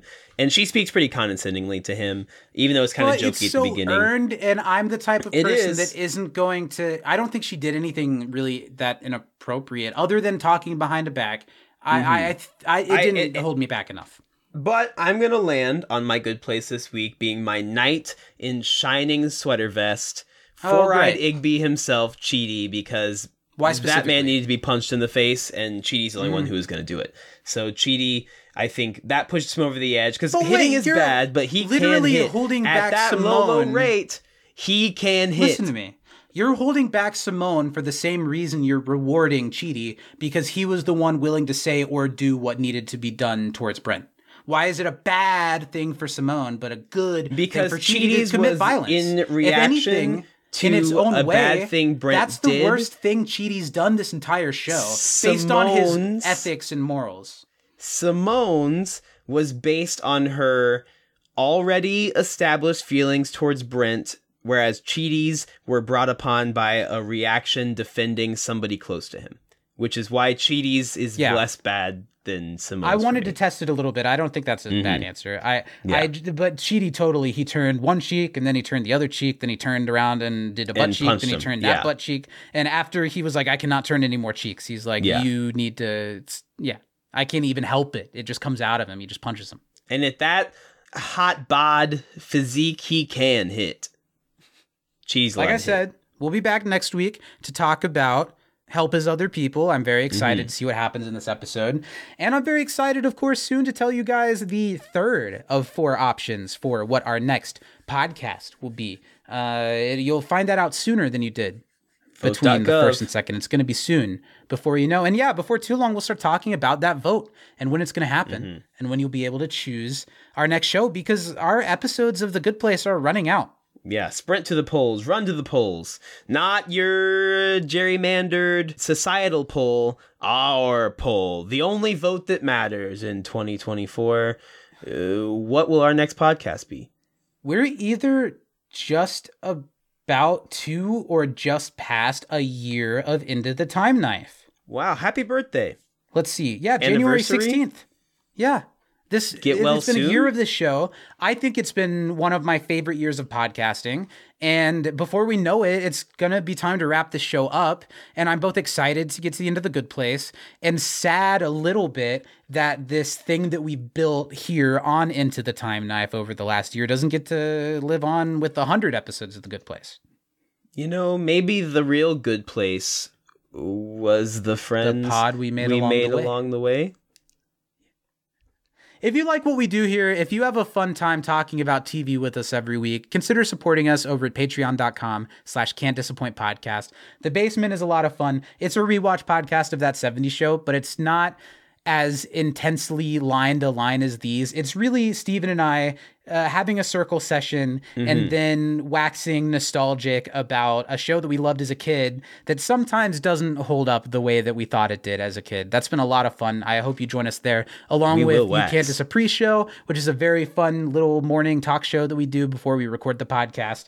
And it really came out of the idea that Stephen and I would always talk about something for like Mhm. 30 minutes before hitting record. So that's what that show is now. And Yeah. then we still end up talking for like 30 minutes after that before we record. So check that out and get your early access of this show. Listen to us talk about help as other people already over at patreon.com slash can't disappoint podcast. Stephen. Go there. Or I Where else can the people find us? If you really want to, Not you know, ride an $65. hour, yeah. If you want to uh, hunt our big dogs, make sure you go Mm-hmm. follow us over on Twitter and Instagram. Gram, it's absolutely free. Follow us over at Time Knife Pod, or come check out the video companion of this podcast. Woo! I might have just flashed. Check out my Who cool knows? shirt. I'll give you over a full on YouTube. view. Yeah, The Zach's Muppets shirt's really cool. Punk. I've got a They do rag on. My hair's short now. You'll see it next week, maybe. That's I've a got on tease. a shirt. You know, see what's going Thankfully. on in our woods. If any For special a visitors, we got a on before the Gooby and a. Bart over there. Uh-huh. Always. But come check us out on YouTube. Search the name of the show. We've got lots of fun stuff there, including like random celebrity interviews that we've done in the past. Uh, We need to get well on that. We need to send some emails and do some stuff. yeah, stuff. we do. Let's see what uh what old Kristen Bell's up to. Yeah. She's trying Ted to Ted Danson's not busy, I'm sure. yeah, he's sitting around. So uh yeah, come check that out. YouTube comment. That's the best way to interact with us. One of the ways. even as we've proven with other podcasts that we can have a conversation with some bigger names, I think out of respect and embarrassment, I don't know if I would even send a message to Ted Danson's people. I don't. Tr- I have a You lot don't of trust respect yourself? For, I have a lot of respect for that guy. I think we're way too silly to have Mm-hmm. like a television legend like Ted Danson come on. It'd be like if we had Dick Van Dyke on and started talking to him about Yeah. Baldos. Yeah. yeah, so you're working Baldos. That really set things off for you, right? I have a riff. I'd like to uh, take us out of the podcast this week, if it's okay with you. Sure, riff away. From inside Chip Driver's 1968 Cadillac. Black Lives Matter. I'm Zach. I'm Stephen. And we love you very much. We'll see you next week. I'm gonna play Highway to the Danger Zone as we as we as end the podcast. You're not gonna play Bad to the Bone.